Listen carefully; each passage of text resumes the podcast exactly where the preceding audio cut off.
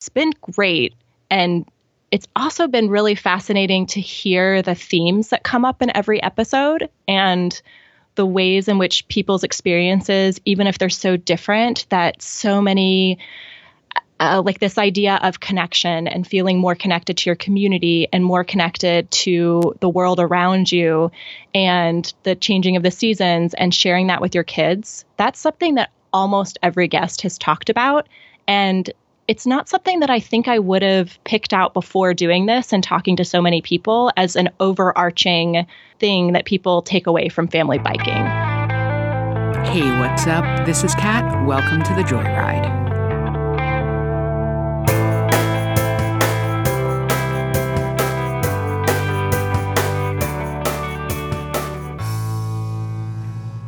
Hey, what's up, Joyriders? This is Kat, and you're listening to episode number 33 of the Joyride podcast, where we celebrate women on bikes. Why? Because I believe in the transformative power of the bike in our lives, in our communities, and the world at large. And I believe that the world would be made a better place if more women were empowered through cycling. On this episode of the Joyride, I chat with Sarah Kopper of the podcast Family Pedals. We'll talk about what she's learned so far from podcasting, family bike camping, mom snacks, and keeping slush off the kiddos. But before that, friends, if you happen to catch this show before January 28th, 2018, and you're in the Portland area, we'll be doing a group ride to see the Ovarian Psycos film, which is playing at Hollywood Theater. Ovarian Psycos is a film that rides along with an inspiring and strong group of women of color cyclists in East LA. Check out the show notes for the trailer, and event details. Our group ride starts at Ex Novo Brewing and is open to all genders. Come say hi. Okay, Joyriders, you can find the show notes at thejoyridepodcast.com forward slash 033. Make sure you tag the Joyride podcast in your Instagram story to share what you're doing when you listen to the show, like maybe walking your dog or something. Um, all right. Well, without further ado, let's dive in. Let's meet Sarah Kopper.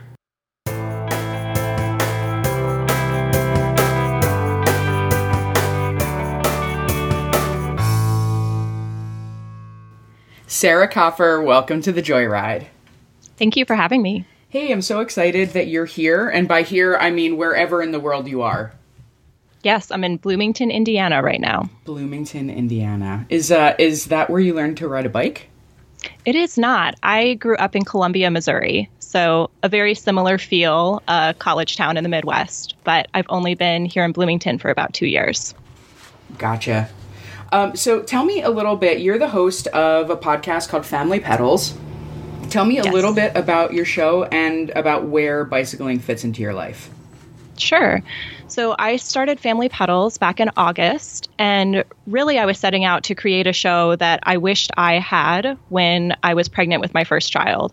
And we had been living car free at that point for about three years, but I didn't really know people who were doing that with kids. And it all felt it all felt very overwhelming and there was a lot of oh you're having a kid now you must need a car right and we really wanted to keep going being car free and there were great blogs and I did find wonderful resources, but I just wanted to hear the conversation and to feel that sense of community that we are not out here on the edge. There are other people doing this and making it work and enjoying it.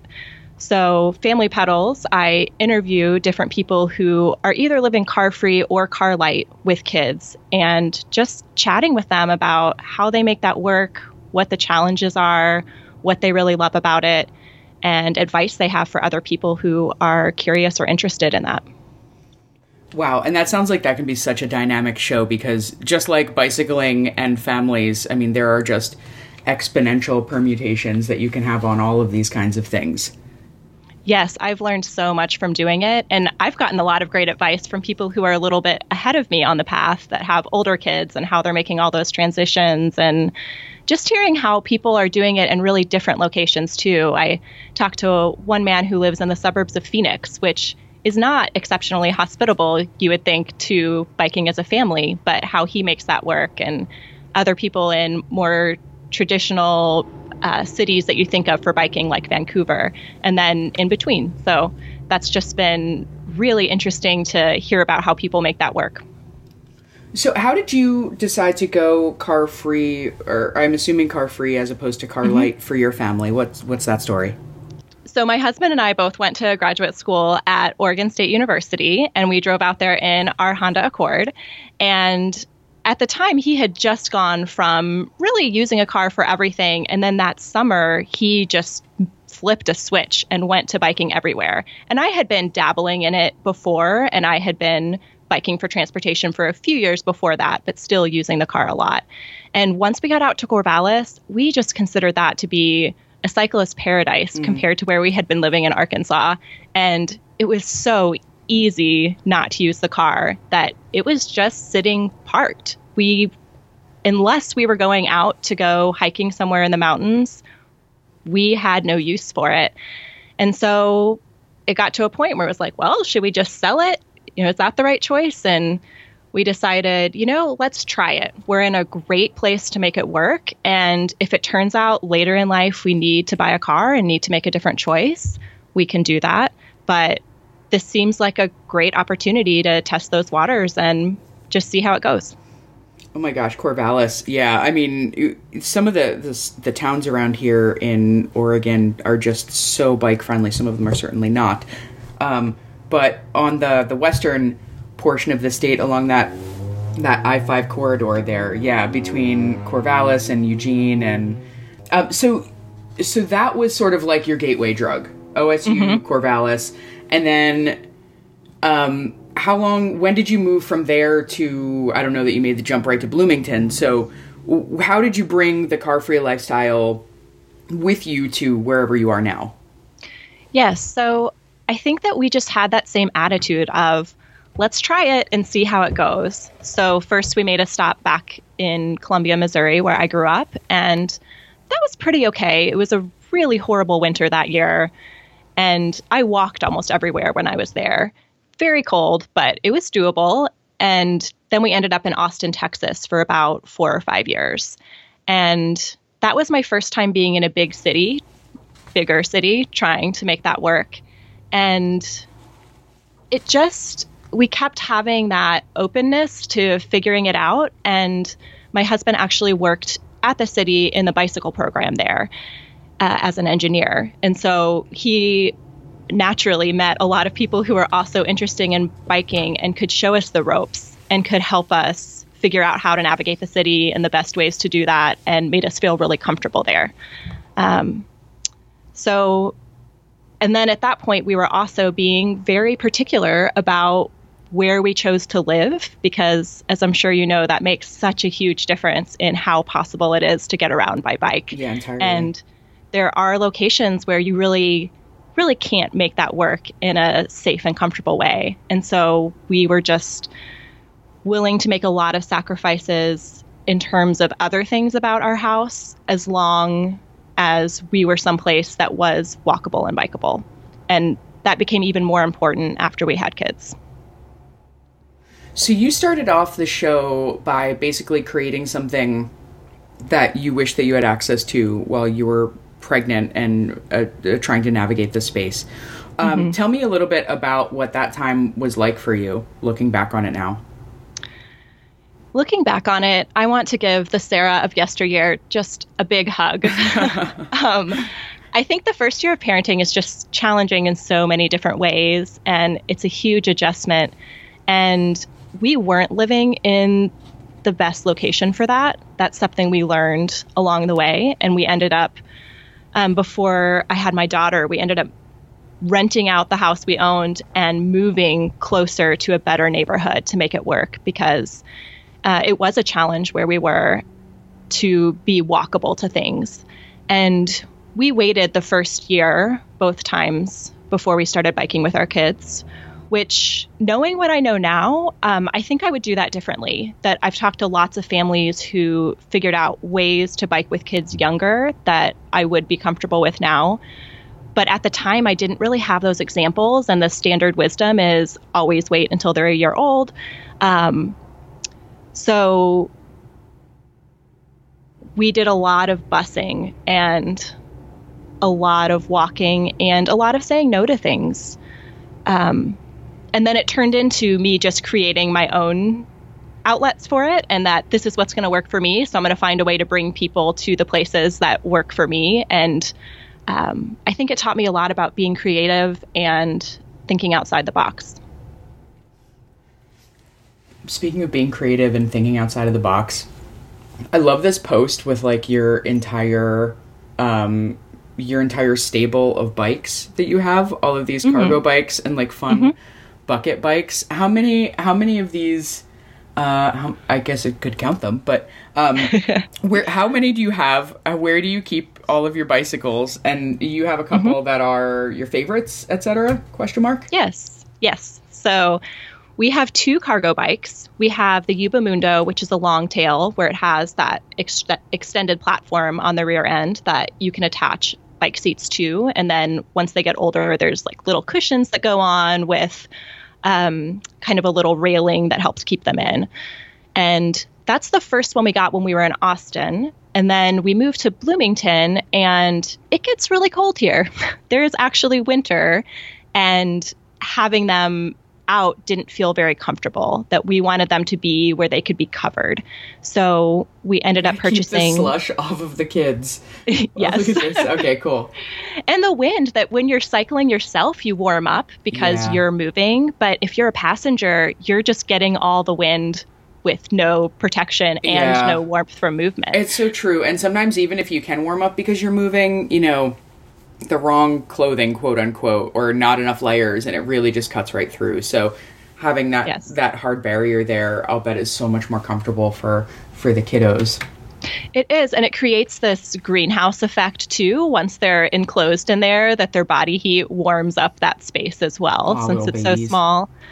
So Um, we have you- the Madsen. I'm, I'm sorry to interrupt you again, but uh, do these No. two bikes, and we'll put these in the show notes, of course. Um, Mm-hmm. But do these bikes have names? The Mundo and the Madsen? You know, we um no, they don't. So I have named my very my first bike as an adult I did name, but I have not named bike since then. So You're like we're a little too utility Yeah. for this. we need to get pe- we need to get people places. People got to go places in this cargo but if people have suggestions, if they want to look at the Oh bikes and offer some ideas, I'm totally open to it. That's fun. So the Madsen is the one that I prefer to ride. It has a much lower center of gravity, and I just feel more comfortable and stable riding my kids in that bike than I do on the Mundo. But my husband prefers the Mundo, so um, you know that we just have different preferences on that. And then um, I have an Electra Ticino bike, which I love. I love the upright feel. When I was first starting to cycle as an adult, I got a road bike, and that was not the right choice for me mm. and not the way I like to cycle. And that's something I've learned about myself. So this, And- this Electra is more of I'm looking at a, a photo of it. It's a mm-hmm. mixedy frame and it's like a step through frame. So you're you're in a much more upright riding position versus being aggressively hunched over the top tube. Exactly. And it also worked great when we first started riding with our kids. We used the Yepp Mini, which is a seat that goes in between the handlebars. And you can't ride with that kind of Oh, seat yeah. if, in the hunched over position. That That makes it just total sense. doesn't work. So, um, and that was one of my favorite ways to get my kids around was with that seat. So that's the bike I ride when I'm not transporting human or other cargo. Did it feel liberating when you got the the kiddo seat off of that? Mm, A little bit. you know, it felt a little bit bittersweet because it was just such a pleasant way to ride with my kids to have them right there where we could be seeing all the same things and talking and sharing that experience in a way that's a little bit harder to do when they're back either on a cargo bike or in a trailer. But I will say I love when I can ride the Electra just on my own going someplace because I usually am transporting kids that I feel really fast. It feels just really luxurious to be riding my own bike without the extra weight. I could see how that would be appealing. I know the feeling after um, just after coming back from like a bike camping weekend and you um, or you know you come back and you like unload all the bikes or all the, all the bags off the bike if you're me anyway and then you immediately go to get a burrito and that ride to get the burrito is the fastest ride ever because you've just been like loaded down with how many pounds for how many miles so um, yeah. I can imagine what that's like on a regular basis since they're they're pretty attached to you all the time. Um, so tell me a little bit about um, vacation planning. Are you doing like bike uh, kiddo vacation planning around cycling? What's that look like for you? Hmm. That's something I'm really interested in exploring, especially as they get older. We have done bike camping trips, but I'm not sure that they reach the level of vacation at this oh, point. Right. That, yeah, bike camping um, trip might have been more of what I was going for as opposed to vacation. Yes, and at this point, we've only done one night trips, and that feels just about right for the ages of our kids and just where we are with that. So we have done two trips last year where we just biked someplace local. I think one was about nine miles away, and the other one was maybe seven. So it felt like a very reasonable amount to go um, with all the weight and our kids and making all the stops that we need to make along the way and then getting to explore someplace outside of town. Super. So cool.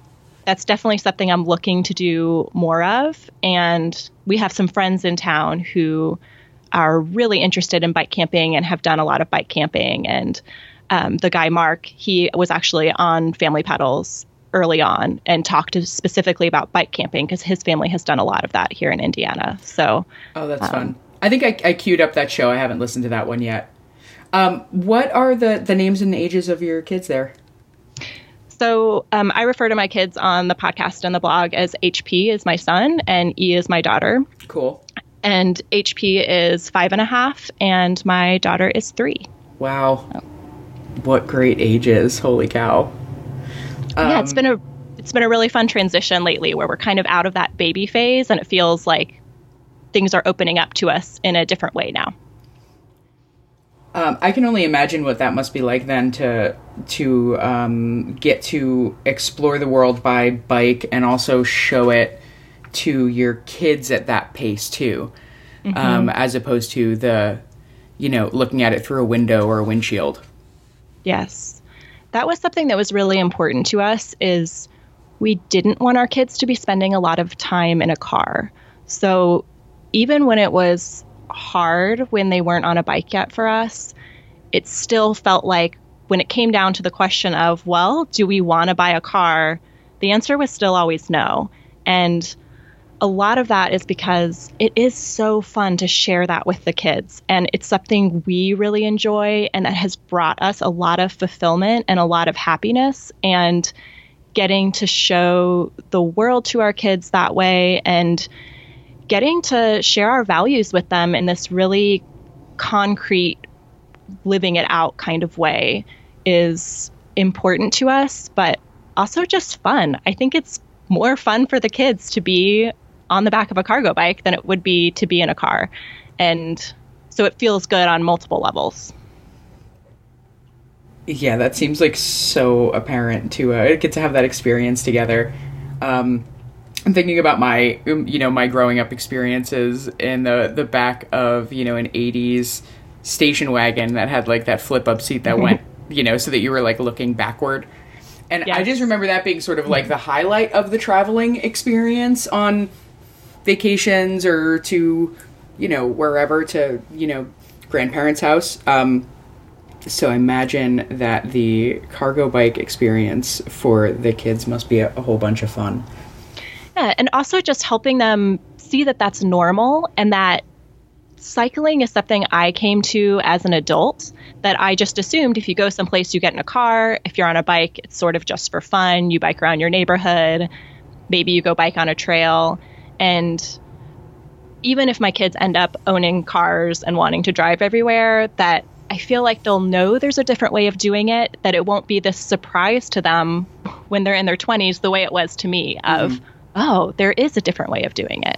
That they'll know that there's these different choices available. Yeah. I mean, clearly you're giving them that foundation. And I, I think we're at a point in time now, it's kind of interesting with like the quote unquote sharing economy and gig economy that you don't even really need to have a vehicle in a lot of places, and it, we're mm-hmm. probably going to see um, you know, if you follow what some futurists or whatever, uh, if you follow what some of these folks say, you know, the idea that we're moving into some of the more autonomous vehicles means we'll have less of them on the road. People just won't simply need to have as many of them. So um, it's kind of interesting and exciting to think that HP and E could have some different opportunities with like not even having it be a requirement or whatever to own a car.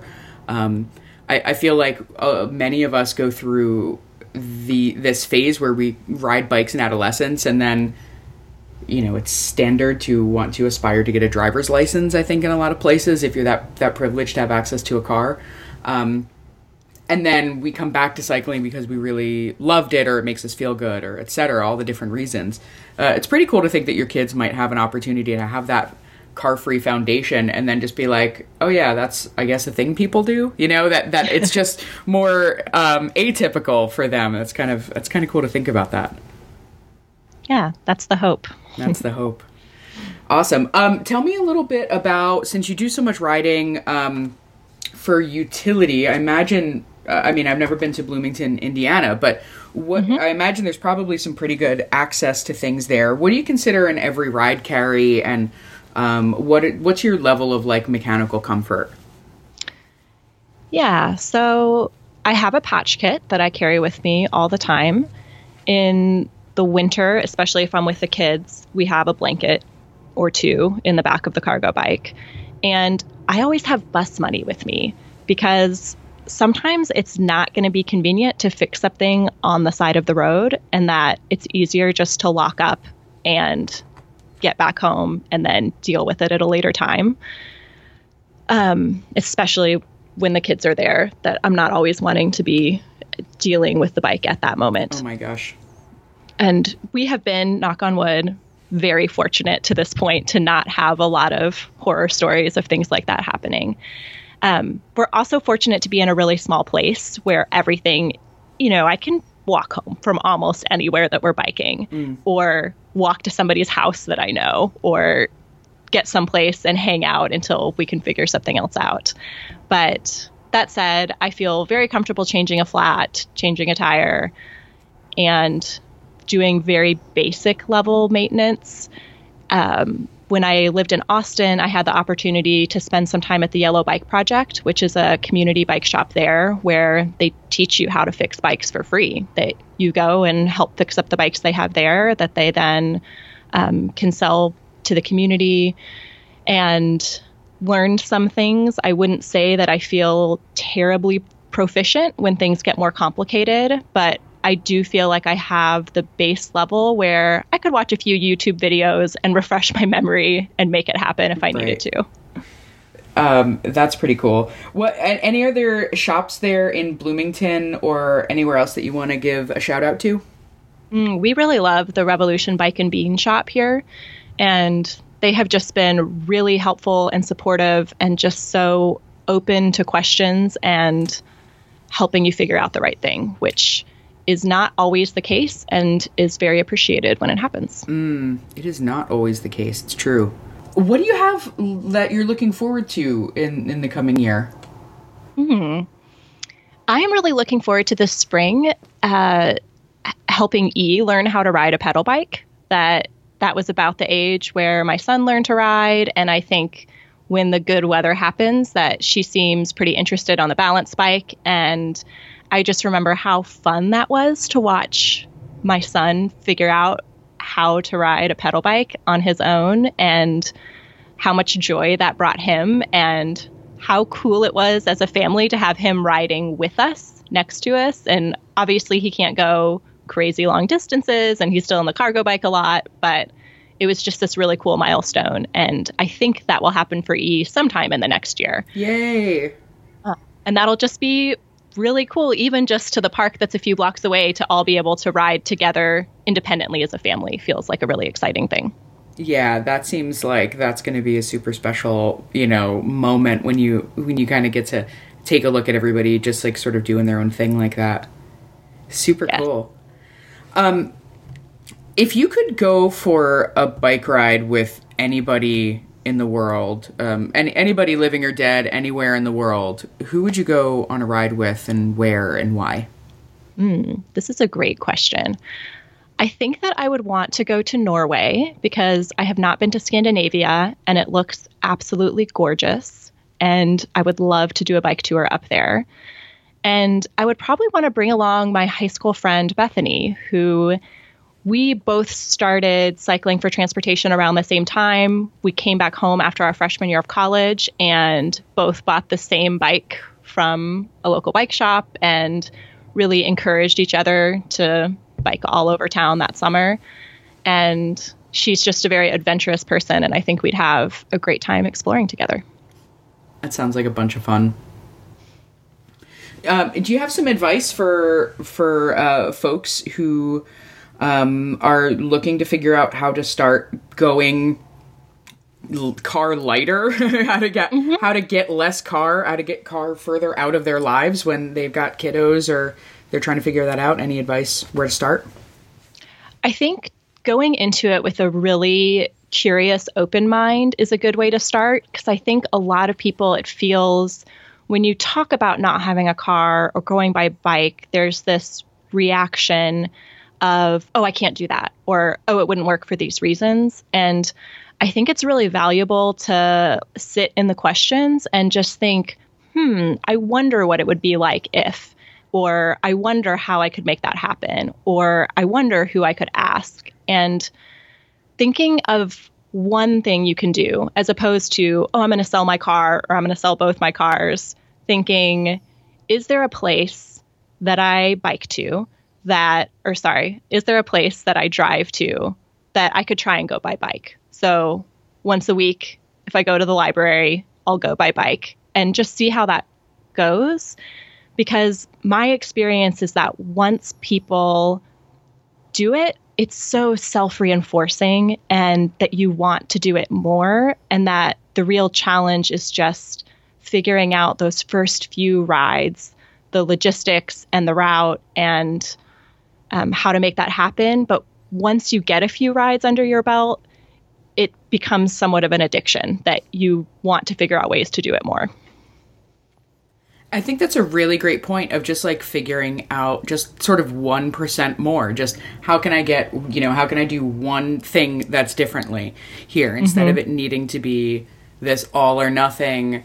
I need to sell my car and you know, just like get a bus pass or something. You know, like, like um, doesn't have to be all or nothing. Just like what's what's one percent, one degree different that you can do this time because it's really more of a spectrum, or it can be approached as more of a spectrum.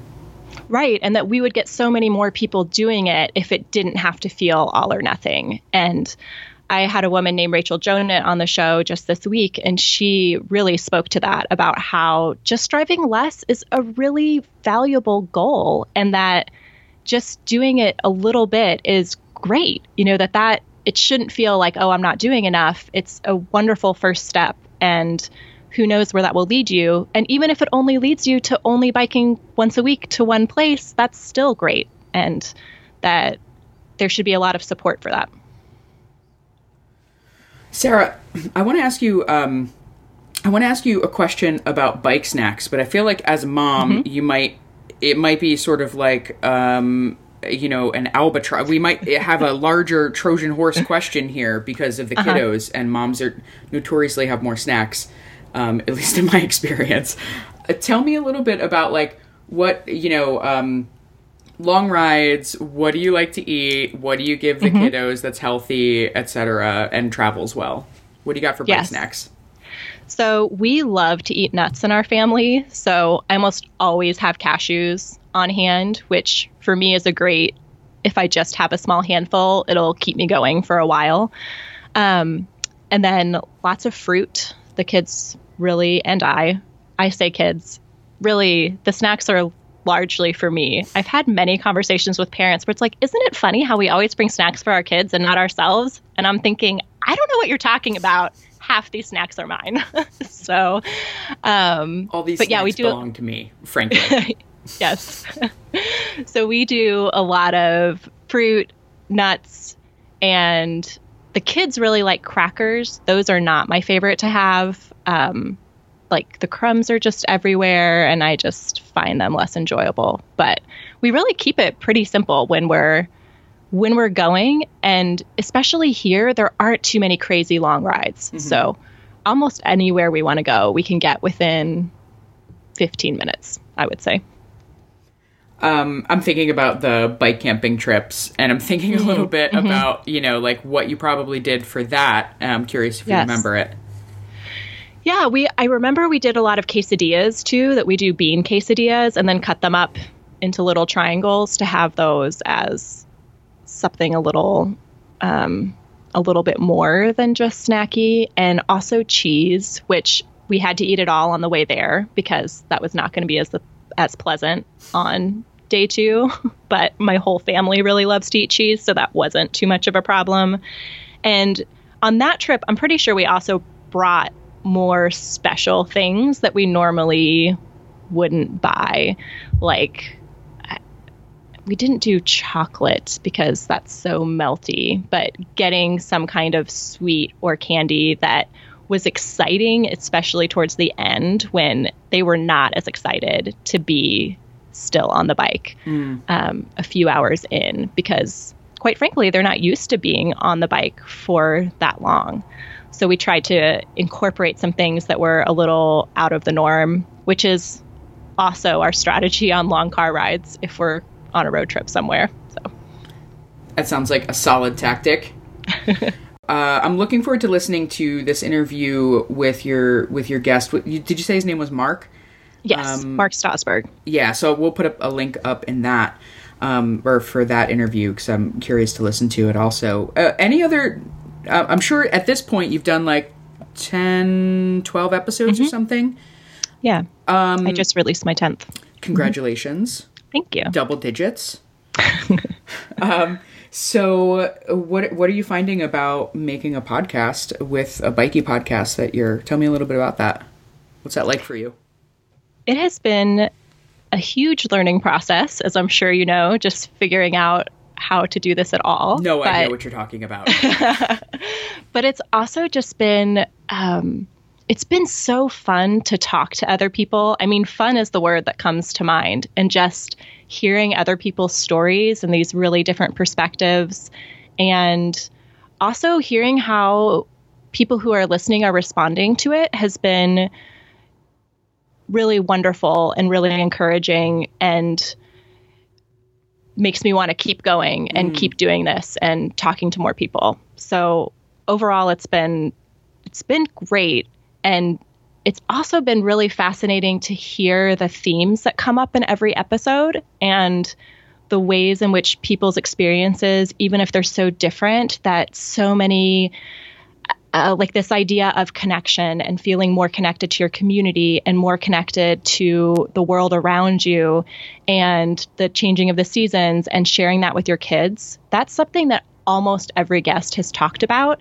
And it's not something that I think I would have picked out before doing this and talking to so many people as an overarching thing that people take away from family biking. Mm. So it's been really fascinating to get that more meta perspective of what are the things that seem to be universally true in people's experiences and then what are the ways in which they are different. Oh, that's really interesting. Are you um, producing the show yourself? I am. It sounds so good. One woman situation. It sounds good.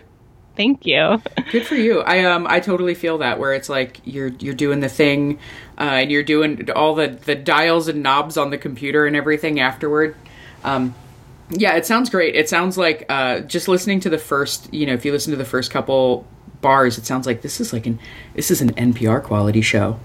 Sarah has this. Sarah's got a really great radio voice, folks, and it's not at all like my ridiculous, uh, little slightly spastic show that I do here. It's much more measured and focused, and sounds sounds totes profesh, Sarah. Oh, thank you. Well, I was going to tell you that you have a great voice, and that's one of the first things I thought when I started listening to your podcast. I was like, man, she has a great radio oh, voice. Oh, go on. Just. And I saw that your um, website looks amazing. That did you just do an update on that? I it did. really good. Cat's out of the bag. Um, yeah, it's really funny. I'd been using my. Um, I've had a blog website called Girl Eats Bike that I've done for like six years, and yeah, we did a lot of work on the site, and I'm I'm super excited about it. So thanks for thanks for noticing. Um, of course. Yeah, yeah. So uh, it's been so much fun to chat with you this morning. Uh, I really appreciate that you made the time. Uh, yeah. What anything else that you want to give us any previews uh, for what is upcoming on Family Pedals, or anything else you want to give us a sneak peek on? Well, I think in the coming year, in the new year, I'm going to have Davey Oil on the show from G&O Family Cyclery up in Seattle, uh, which is a family bike shop. And I had the opportunity to go visit when I was in Seattle this past weekend and was just so impressed and very jealous, to be quite honest, because we have nothing like that here. And I think he's going to offer a lot of great insight about bike shops in general, but also specific advice about gear at different ages and what's go what works best for different family situations. Super cool. We'll be on the lookout for that. Um, I know that we've got a lot of listeners who are um, who are riding. Uh, you know, lots of women who listen who are moms and who are trying to figure out how to get more riding out of uh, more time riding with their family. So I'm I'm sure that that's going to be widely listened to. And on the new site, you will be able to find Sarah's show, Family Pedals, in the resources page. We've got a resources page on there, and so her show will be linked up in the podcast section. So make sure you go and give that a listen and check out the show notes for this so you can see her bikes and all this other cool stuff. Uh, feel free to submit uh, name suggestions as well for Sarah's Sarah's taking some name suggestions for bikes, and we all know how well the internet yes. naming things works out for people. So, just kidding. I cannot wait to see what people come What's up with. What's it like, Boaty Mc? boat pants. Boaty McBoatface, I think. So Boaty McBoatface. So good. All right, cool. Well, Sarah, thanks again for the time. I really appreciate uh, our chat, and I look forward to hearing more from Family Pedals. Thank you. Thank you so much for having me. This was so much fun.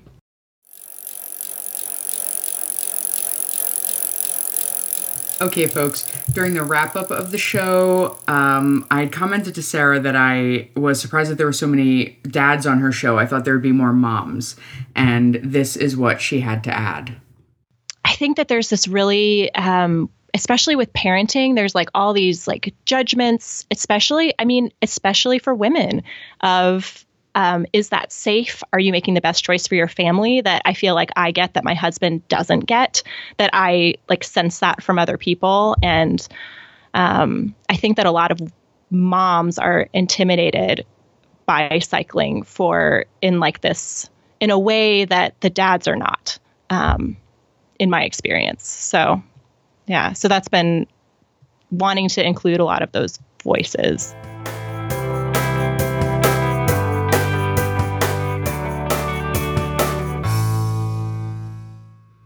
Big thanks to Sarah Kopper for coming to hang out with us. Um, do make sure you check out the Family Pedals podcast. And if you like the show, share it with a friend. Maybe give it a rating or a review wherever you're consuming this podcast. Um, remember, friends, life shrinks or expands in proportion to one's courage. Keep moving forward, and until next time, I hope you enjoy the ride.